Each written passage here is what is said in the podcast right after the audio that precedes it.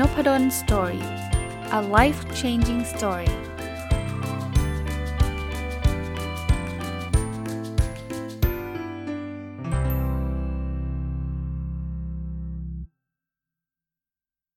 วัสดีครับ ยินดีต้อนรับเข้าสู่ Nopadol Story Podcast นะครับ แล้วก็วันอาทิตย์นะครับ เช่นเดิมรายการ My Books ซึ่งเป็นรายการที่ผมจะเอาหนังสือที่ผมเขียนมารีวิวอย่างละเอียดนะครับ ก็ยังคงอยู่กับเล่มเดิมแล้วก็ณนะปัจจุบันนะ ตอนที่อัดก็เป็นเล่มล่าสุดที่ผมออกคือ The Lost Skill นะครับ ทักษะที่หายไปในศตวรรษที่ 21 วันนี้จะเริ่มต้นบทที่ 13 นะครับ เขียนชื่อบทไว้ว่าเมื่อนักเขียนตีบตันนะต้องบอกว่าใครเป็นคนที่เป็นนักเขียนเนี่ยอาจจะอาจจะไม่ได้เสมอไปนะนักเขียนที่เขาเก่งๆเขาอาจจะไม่มีนี้ก็ได้ แต่ว่าหลายๆ คนอาจจะมีอาการที่ภาษาอังกฤษเขาเรียกว่า writer's block ไรเตอร์ก็แปลว่านักเขียนใช่ไหมบล็อกก็คือมันมันมันบล็อกอะ อาการ writer's block เนี่ยมันคือเปิดจอขึ้นมา แล้วไม่รู้จะเขียนอะไร คือบางคนทำเพจเนี่ยช่วงแรกๆเนี่ยมันจะพังพลูเลยอยากเขียนอันนู้นอยากเขียนอันนี้อยากเขียนนั้นนั้นพอเขียนได้สักพักหนึ่งอะ่ะพอมาบางวันเนี่ยเขียนอะไรดีวะ อาการแบบนี้ถามว่าผมเป็นไหม ต้องบอกว่าไม่ได้เก่งกาจอะไรหรอกที่ไม่ได้เป็นเพราะว่าผมไม่ได้เขียนทุกวันนะครับ แล้วอีกอีกประการหนึ่งคือ ผมชอบอ่านหนังสือด้วย พออ่านหนังสือเนี่ยพอนึกจะเขียนมันมันมันมีแมทเทียลพอสมควรนะครับ แต่ผมก็อยากจะขอแชร์ เพราะว่าเคยมีอาการบ้างเหมือนกันนะครับ คราวนี้วิธีการของผมเนี่ยเวลาเรามี writer's block หรือว่าตีบตันแบบไม่รู้จะเขียนอะไรเนี่ย อย่างแรกที่ผมทำคืออ่านหนังสือหรือบทความครับ ผมเคยมีอาการแบบนั้นกับพอดแคสต์บ้าง เพราะว่าพอดแคสต์เนี่ยผมทำทุกวัน แล้วบางทีมันมีบางช่วงนะแต่ไม่ใช่ช่วงนี้เลยนะช่วงนี้มีมีเรื่องให้พูดเยอะมาก แต่ว่ามีบางช่วงเนี่ยผมเอ๊วันนี้จะจัดพอดแคสต์เรื่องอะไรดีวะอะไรเงี้ยผมจะหยิบหนังสือมาอ่านแล้วด้วยด้วยอันนี้จะเป็นความโชคดีของผมด้วยแหละ ที่ผมเป็นคนชอบอ่านหนังสืออยู่แล้ว เพราะฉะนั้นเนี่ยทุกครั้งที่อ่านมันจะได้ไอเดีย หรือถ้าคนโอ้โหอาจารย์กว่าจะอ่านหมดเล่ม ผมไม่เหมือนอาจารย์เนี่ยอาจารย์ชอบอ่านหนังสืออาจารย์ก็อ่านแป๊บเดียวก็เล่มแป๊บเดียวก็เล่ม ผมอ่านไม่ได้หรอกเอาบทความครับ บทความเยอะแยะในในอินเทอร์เน็ตเนี่ยลองอ่านแล้วมันอาจจะได้ไอเดียนะครับ อันที่ 2 ข้อนี้ดูเหมือนไม่เกี่ยว แต่ผมมักจะได้ไอเดียเสมอเวลาผมทำสิ่งนี้คือออกกำลังกายครับ คนบอกเกี่ยวอะไรเนี่ย เขียนไม่ออกไปออกกำลังกายเนี่ยนะใช่ครับลองดูเลยครับ ผมเป็นคนออกกำลังกายผ่านการวิ่งนะผมก็ไม่ได้เป็นนักวิ่งอะไรนะต้องเรียกว่าไม่ได้ลุ่มหลงในการวิ่งด้วยซ้ำแต่เชื่อไหมครับว่าเวลาวิ่งวิ่งอยู่เนี่ย ไอ้ที่มันเคยบล็อกบล็อกอยู่อะเขียนไม่รู้จะเขียนอะไรยังไงเนี่ยมันมันผุดไอเดียขึ้นมาทันทีตอนวิ่ง ผมว่ามันคงเป็นสารเคมีในสมองที่มันหลั่งออกมานะที่พอวิ่งแล้วเขาบอกคนวิ่ง พอมันเหงื่อออก มันได้ขยับร่างกายแล้วมันมีความสุข creativity หรือว่าความคิดสร้างสารรค์บางทีมันเกิดขึ้นในช่วงนั้น ได้ไอเดียหลายครั้งหลังจากการวิ่งนะอันที่ 3 ถ้าอ่านหนังสือก็ขี้เกียจอ่านวิ่งก็ยังไม่อยากวิ่ง ลองใช้การฟัง ผมใช้การฟังพอดแคสต์หลาย ๆ เรื่องที่มันเป็นตัวจุดประกายทำให้ผมอยากเขียนเรื่องนี้ อยากเขียนเรื่องนั้นเนี่ยบางทีมาจากพอดแคสต์นะฟังพอดแคสต์ช่องที่ท่านสนใจช่องที่ท่านชอบ เจอไอเดียดีๆ จดโน้ตไว้ ไม่ใช่ว่าเราไปก๊อปกี้เขามานะ แต่มันจะมันจะเป็นตัวจุดประกาย สมมุติว่าพอดแคสต์เขาพูดถึงวิธีการอ่านหนังสือ ซึ่งเขาอาจจะมีอยู่ 7 วิธี เออเฮ้ยเรามาแชร์ก็ได้นี่ว่าเราอาจจะไม่เหมือนเขา 7 วิธี เรามีวิธี อ่านหนังสือของเรา 4 วิธี ซึ่งมันเป็นแนวคิดของเรา อย่างเงี้ยมันจะได้ไอเดียในการเอามาเขียนนะครับ อันที่ 4 อันนี้เนี่ยเป็นการเกิดขึ้นโดยผมตอนแรกผมไม่ได้คิด คือตอบคำถามคนที่ถามครับ บางทีบางช่วงที่ผมพูดนะผมผมอยากจะเขียนแล้วก็ไม่รู้จะเขียนอะไรเนี่ย จังหวะนั้นเนี่ยมีคนเขียนมาถามเรื่อง OKR ว่าเรื่องนี้ OKR อันนี้ทำยังไง เออ เราเขียนเรื่องนี้ได้นี่หว่า เพราะว่าเรื่องนี้เนี่ยมันมีเจอคำถามแบบนี้อยู่เรื่อยๆเนาะหรืออาจจะไม่ได้เจอเรื่อยๆอาจจะเป็นคนนี้คนแรกที่ถาม แต่ว่าเออมันอาจจะมีหลายคนที่เขาสงสงสัยเหมือนกันถ้าคนนี้สงสัยเนี่ยหลายคนก็อาจจะสงสัยเหมือนกัน เพราะฉะนั้นเนี่ยตอบคำถามคนที่ถามมาเนี่ยก็เป็นไอเดียในการเขียนได้ร้านที่5ครับติดตามกระแสข่าวสารต่างๆครับ เข้าไปใน Facebook เนี่ยเราจะเจอเลยแชร์ช่วงนี้แชร์กันเรื่องอะไรยังไง ผมไม่ได้บอกว่าเราต้องไปเขียนเรื่องดราม่าอย่างเดียวนะ แต่ว่ามันเป็นบางประเด็นที่เราจะจะหยิบขึ้นมา สมมุติว่าตอนนี้มีข่าวรัสเซียยูเครน เราอาจจะไม่ได้เป็นผู้เชี่ยวชาญเรื่องของอรัสเซียยูเครนหรอก แต่เราอาจจะเห็นประเด็นว่า เออมันมันส่งผลกระทบต่อธุรกิจของเรายังไง เอามาเขียนเอามาเล่าอย่างนี้ก็ได้นะครับ อันที่ 6 เลยฮะ อันนี้ผมเจอในการอ่านหนังสือเหมือนกันเขาบอกว่า เวลาเขียนไม่ออกให้เริ่มเขียน คนบอกก็เริ่มเขียนได้ไงมันเขียนไม่ออกก็เขียนเลยก็ได้ เขียนเขาว่า เออวันนี้นั่งคิดอยู่ตั้งนานแล้วอยู่บนหน้าจอแล้วเขียนไม่ออกเลยพิมพ์เข้าไปเรื่อยๆแบบนี้เลยฮะแล้วเดี๋ยวมันมันเหมือนรถสตาร์ทติดอะพอรถสตาร์ทติดเดี๋ยวมันจะกลับเข้า track เราได้นะครับเพราะฉะนั้นถ้าเราติดตันเราไม่รู้จะเขียนอะไรเนาะสรุปว่า 1. อ่านหนังสือหรือบทความครับ 2. ออกกำลังกาย 3. ฟังพอดแคสต์ 4. ตอบคำถามที่คนถามมา 5. ติดตามกระแสข่าวสารต่างๆ แล้ว 6. เริ่มเขียน อาจจะไม่ต้องทำทั้ง 6 ข้อนะ ข้อไหนที่ work เอาไปเอาไปใช้เอาไปทำนะครับ ข้อที่บทที่ 14 บทนี้มาจากคำถามเนี่ยเห็นไหมบทข้อเขียนผมก็มาจากคำถามนะคือมีบางคนบอกอาจารย์อยากเขียนหนังสืออย่างอาจารย์นะแต่ว่าผมไม่มีเงินนะคืออาจารย์อาจจะแนะนำว่าผมผมเคยเล่าให้ฟังใช่ไหมครับว่าเวลาผมเขียนหนังสือเนี่ยนะ เล่มแรก ๆ จนกระทั่งแบบเป็น 10 เล่มเนี่ยผมออกด้วยตัวเอง แต่ข้อเสียของการออกด้วยตัวเองคือมันต้องมีมีเงินนิดนึงอะ่ะไม่ได้เยอะอะไรหรอกครับ แต่ว่าต้องมีเราต้องจ่ายค่าพิมพ์หนังสือคราวนี้มันก็ขึ้นอยู่กับว่า เราจะพิมพ์เยอะหรือพิมพ์น้อย ถ้าพิมพ์เยอะมันก็ต้องจ่ายไปเยอะก่อนแล้ว บางคนเนี่ยก็อาจจะมีข้อจำกัดนะอาจจะเป็นนักเรียนนักศึกษาอะไรเงี้ยบอกโอ้โหจะให้ผมพิมพ์เป็นเป็นเป็นเป็นพันเป็นหมื่นเล่มเนี่ยผมไม่มีตังค์หรอก ก็เข้าใจ ผมเลยเขียนบทความนี้ขึ้นมาสำหรับคนที่ ไม่มีเงินเลย มีเงินศูนย์หรือมีเงินน้อยมากเอางี้แล้วกัน มันอาจจะไม่ต้องถึงกระศูนย์หรอกนะ มีเงินหลักพันหลักหลักไม่ไม่ถ้าหมื่นก็ต้นๆอย่างเงี้ย ผมเริ่มต้นอย่างนี้อย่างแรกเลยครับ วิธีมีหนังสือชื่อนี้นะ วิธีมีหนังสือเป็นของตัวเองโดยไม่ต้องใช้เงินสักบาท อันแรกเลยนะครับ ไปสำนักพิมพ์เลย ไปสำนักพิมพ์เนี่ยไม่ต้องใช้เงินสักบาทจริง มีต้นฉบับเป็น Word ไป แล้วเดินไปหาสำนักพิมพ์ เดินไปหาไม่ต้องเดินมาจริงๆนะ ส่งอีเมลไปก็ได้นะครับ ข้อดีคือถ้าสำนักพิมพ์รับ เขาจะไปจัดการบริหารจัดการเองหมดเลยครับ เขาจะเอาเปลี่ยนไปหา graphic designer ทำรูปเล่ม มี editor มา edit อาจจะให้เราเขียนปรับเพิ่มเพิ่มลดอะไรก็แล้ว แต่ออกแบบปก พิมพ์หนังสือวางขายเราอยู่เฉยๆเลยครับ อาจจะช่วยเขาแชร์นะครับ สุดท้ายขายเสร็จปุ๊บก็โอนเงินให้เรา อย่างนี้ไม่ต้องใช้เงินสักบาท ข้อเสียคือสำนักพิมพ์อะมันคอมเพติทีฟคอมเพติทีฟคือว่า มันไม่ได้บอกว่าส่งแล้วเขาจะรับเราตลอด มันแปลว่าบางบางบางทีเขาก็ปฏิเสธเรานะครับ ยิ่งเราไม่ได้มีฐานแฟนอยู่แล้ว มันก็อาจจะยากนิดนึงนะถ้าใครมีเพจคนตามเป็นแสนเป็นล้านเนี่ยส่งสำนักพิมพ์ไหนส่วนใหญ่เขาก็ยอมรับเพราะเขารู้ว่าแค่ขายผ่านเพจเราก็ก็คุ้มทุนแล้วนะครับแต่ปกติคนทั่วไปก็จะไม่ได้มีแบบนั้น เพราะนั้นเนี่ย ถ้าถ้าคอนเทนต์หรือบทความหรือหนังสือต้นฉบับท่านไม่เจ๋งจริงๆเนี่ยสำนักพิมพ์เขาต้องคิดคิดเยอะนิดนึง เพราะเขาเป็นคนลงทุนนะคนบอกโอ้ยผมยื่นแล้วสำนักพิมพ์ปฏิเสธ ยื่นมาหลายแห่งแล้วเขาก็ไม่รับ ทางเลือกที่ 2 ครับ ถ้าเรามั่นใจนะว่างานเราดีไอ้พวกสำนักพิมพ์เนี่ยไม่ได้รู้เรื่อง แต่ปกติเวลาเขาไม่ได้รับเนี่ยนนี้อันนี้ผมพูดแทรกนิดนึงมันมันมันมันเป็นสัญญาณบางอย่างนะว่างานเราอาจจะยังขายไม่ได้นะเพราะพวกสำนักพิมพ์พวกนี้เนี่ยถ้าขายได้เขาอยากรับอยู่แล้วจริงไหมแล้วเขามีประสบการณ์เยอะกว่าเราอยู่แล้วโดยธรรมชาติเพราะเขาพิมพ์หนังสือมาเป็นร้อยร้อยพันพันเล่มแล้วเขารู้ว่าเล่มไหนขายดีเล่มไหนขายไม่ดีอะ่ะนั้นถ้าเขาไม่รับเนี่ยน่าจะเป็น question mark ตัวใหญ่ให้เราคิดนะแต่บางคนก็บอกอาจารย์ผมก็ไม่ได้กะว่าจะแบบขายเป็นพันเป็นหมื่นหรอกผมจะขายแบบให้มันมีมีชื่อบนหนังสืออะไรเงี้ยอะถ้าอย่างนั้นนะ คุณเขียนเสร็จเป็นต้นฉบับคุณไม่ต้องทำอะไรคุณเปิดพรีออเดอร์เลย ใครจะซื้อมั่งหนังสือแนวนี้ ถ้ามีคนซื้อ 2 คนเงี้ยนะ คุณคืนตังค์เขาไปเถอะ เพราะอะไร เพราะคุณขายไม่ได้หรอก ขนาดเปิด pre-order มีคนออเดอร์สองคนคือ คุณพ่อคนหนึ่งคุณแม่คนหนึ่งเนี้ยก็ไม่ต้องขายใครแล้วล่ะใช่ปะก็ต้องยอมรับแล้วล่ะว่าอันนี้ของแท้ ไอ้ที่สำนักพิมพ์เขาไม่รับก็เขาก็คิดถูกแล้วล่ะ เพราะถ้ารับก็ขายได้ 2 เล่ม นี่ขนาดเราบอกว่าเราเจ๋งมากนะ ก็ก็ยังมีคนซื้อเรา 10 เล่มอย่างเงี้ยอะอย่างนี้คืนตังค์เขาเถอะ แต่โดยธรรมชาติถ้าเกิดเราเขียนได้ดีจริงๆเนี่ยการเปิด pre-order มันคือมันจะได้เงินเข้ามาก่อนครับ เราไม่มีเงินไงแต่พอเราพิออเดอร์สมมุติว่าหนังสือเล่มละ 250 บาทเนี่ยคนมาซื้อเราสักสมมุติร้อยเล่มอะร้อยเล่ม คุณก็จะมีต้นทุนมีเงินเข้ามาละ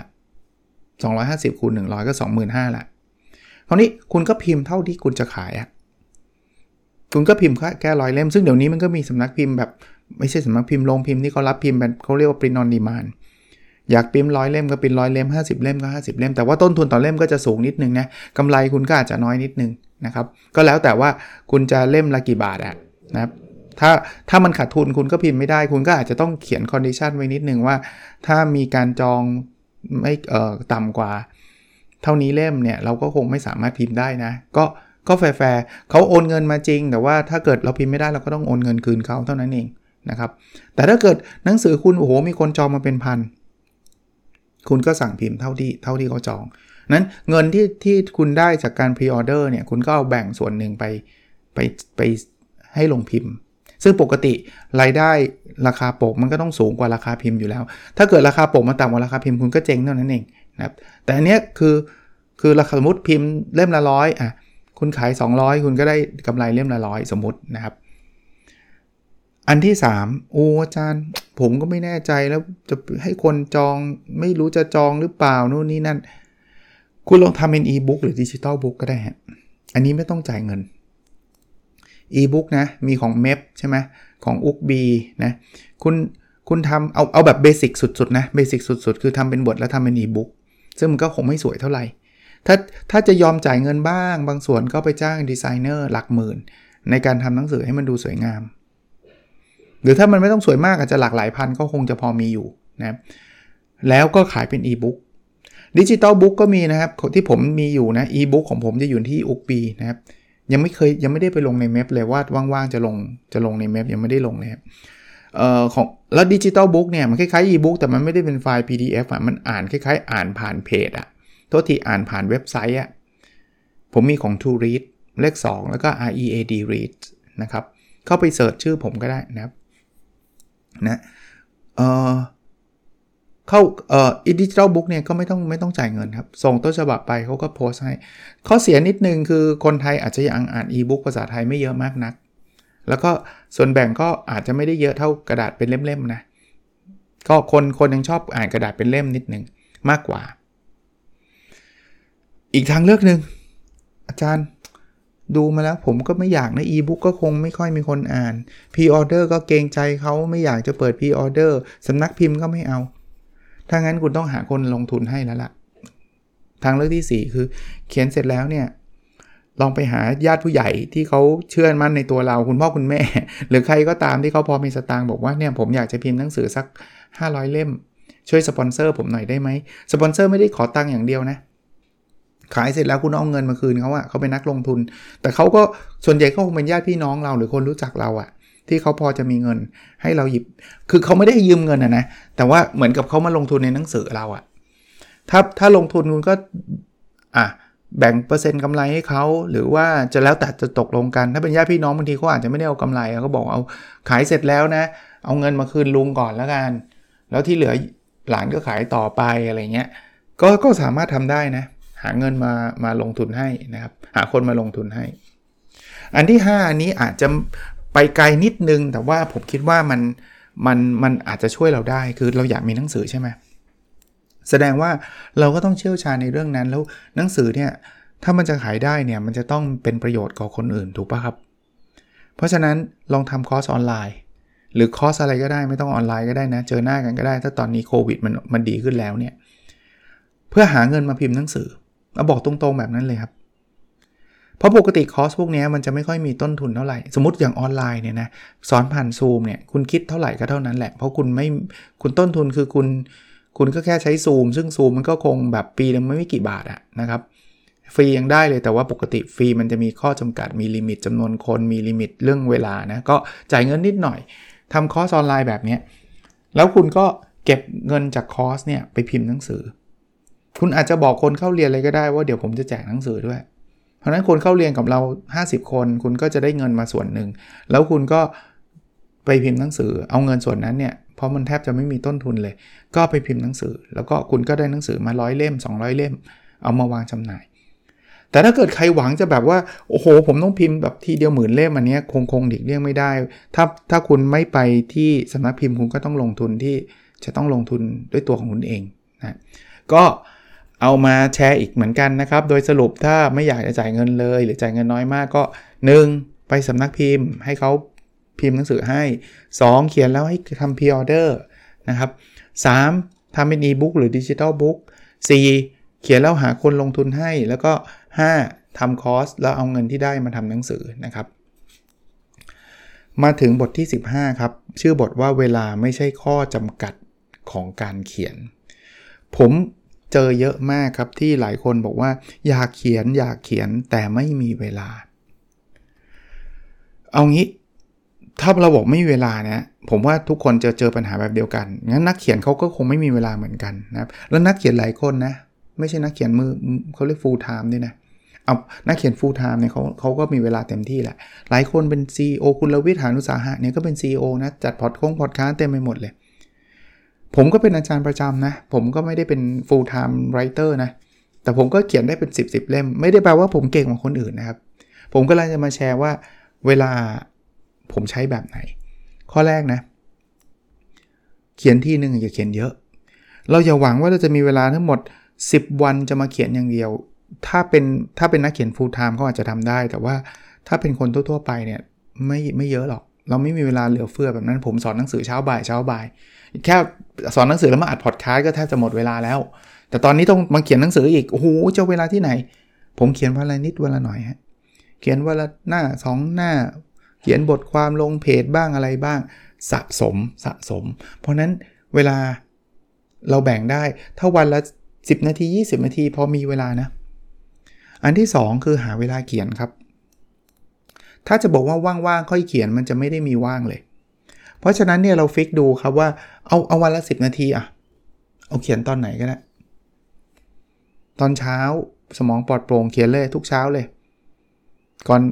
ก่อนไปทำงานอะ10นาทีเองหุยไม่ไหวแล้วตอนเช้าต้องเตรียมอาหารให้ลูกต้องนู่นนี่นั่นเยอะ เอาก่อนนอน ก่อนนอนสมมุตินอนสี่ทุ่มขึ้นมาสักสามทุ่มสามทุ่มครึ่งเขียน อะไรก็ได้ครับ ตอนไหนที่เรามีสมาธินะครับคือมันต้องหาเวลา อันที่ 3 หาแล้วบล็อกด้วย คือถ้าบางคนเนี่ยชอบว่าว่างก็เขียนเนี่ยถ้าโชคดีก็จะมีว่างอยู่เรื่อยๆนะก็เขียนได้ครับ แต่ส่วนตัวผมผมคิดว่าถ้าถ้าเราไม่บล็อกนะ เดี๋ยวมันจะโดนอะไรแทรกคำว่าบล็อกแปลว่าอย่างนี้บล็อกคือ เราอยากเขียนตอน3ามทุ่มถึง4ี่ทุ่มใช่ไหมใส่เข้าไปในคาล endar เราเลย ปกติเราใช้สมาร์ทโฟนกันใช่ไหมครับ มันจะมี ปฏิทินใส่เข้าไปเลยครับ3ามทุ่มเขียนหนังสือ พอเตือนเราต้องเขียนนะ ไม่ว่ากำลังกินขนมอยู่อะไรต้องหยุดนะ มันเหมือนเวลาเราสอนหนังสืออะสามทุ่มกินขนมก่อนแล้วเดี๋ยวค่อยไปสอนไม่ได้ใช่ไหมคนมารอเต็มเลยมันมีคอมมิชเมนต์แต่เราต้องทำคอมมิชเมนต์แบบนั้นให้เกิดขึ้นกับการเขียน อันที่ 4 อันนี้ส่วนตัวผม ผมคิดว่ามันจะเป็นเขาเรียก pre commitment คือการการสร้างคอมมิชเมนต์เพื่อบังคับให้ตัวเองอะทำก็คือประกาศให้โลกรู้ ว่าเราจะเขียนหนังสือแล้วนะ เขียนให้เสร็จภายใน 3 เดือนแล้วนะ เวลาเราประกาศไปเนี่ยทำไม่ได้มันอายไงมันเหมือนกับ มันเหมือนเวลาเขาเขาแนะนำว่าคนที่ไม่ค่อยชอบออกกำลังกายอะให้นัดเพื่อนไปที่สวนสาธารณะไปวิ่งด้วยกันทุกเช้า6โมงเนี่ยคือตัวเราอะถ้าแล้วเราไปวิ่งคนเดียวอะพอตอนเช้ากิ้งง่วงไว้นอนดีกว่าใช่ปะแต่ถ้าเกิดเรารู้สึกว่าเรานัดเพื่อนเราแล้ว6โมงเพื่อนเรามันกำลังรออยู่ที่สวนสาธารณะเราจะนอนหลับไม่ไหวอะ คือมันจะรู้สึกผิดอะไอประกาศให้โลกรู้เนี่ยคอนเซปต์เดียวกันนะครับ อันที่ 5 นะ ถ้าใครเนี่ยวันจันทร์ถึงศุกร์เนี่ยยุ่งมาก แล้วก็จะเรียกว่ากลับบ้านก็หมดแรงไม่ไหวแล้ว ผมแนะนำเอาวันหยุดหาเวลาวันหยุด วันเสาร์หรือวันอาทิตย์ ถ้าใครไม่ได้ทำงานนะลองหาเวลาช่วงหนึ่งแล้วก็ตั้งใจดีๆ แล้วโฟกัสแล้วก็ลุยนะครับงั้นโดยสรุปนะครับมีทั้งหมด 6 ข้อนะสำหรับเวลาในการเขียน 1 คืออย่าไปเขียนเยอะนะครับ เขียนทีละนิดทีละหน่อย 2 หาเวลาให้ได้นะครับ หาช่องให้ได้ 3. บล็อกเวลาสำหรับการเขียน 4. ประกาศให้โลกรู้ว่าเรากำลังจะทำอะไรนะครับ ไม่งั้นเราก็ไม่มีแรงกดดันและ 5. เขียนในช่วงวันหยุด ผมใช้วิธีนี้ครับในการที่ผมผมทำไอ้หนังสือมา 10 กว่าเล่มก็ผมไม่เคย น้อยครั้งมากนะครับ ที่จะมานั่งเขียนทีเดียวรวดเดียวทั้งเล่มอะ่ะยังน้อยอยู่แต่แต่เป็นความฝันผมเหมือนกันนะ ผมอยากจะทำแบบนั้นเหมือนกันแต่ว่ายังหาเวลาแบบนั้นไม่ได้ ซึ่งถ้าผมจะรอเวลาแบบนั้นป่านนี้ยังไม่ออกมาสักเล่มมั้งครับนั้นก็ลองเอาไปทำดูนะ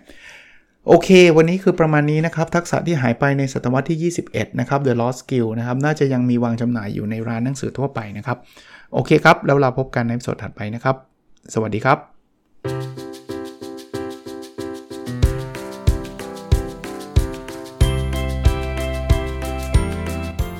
n o p a d o n Story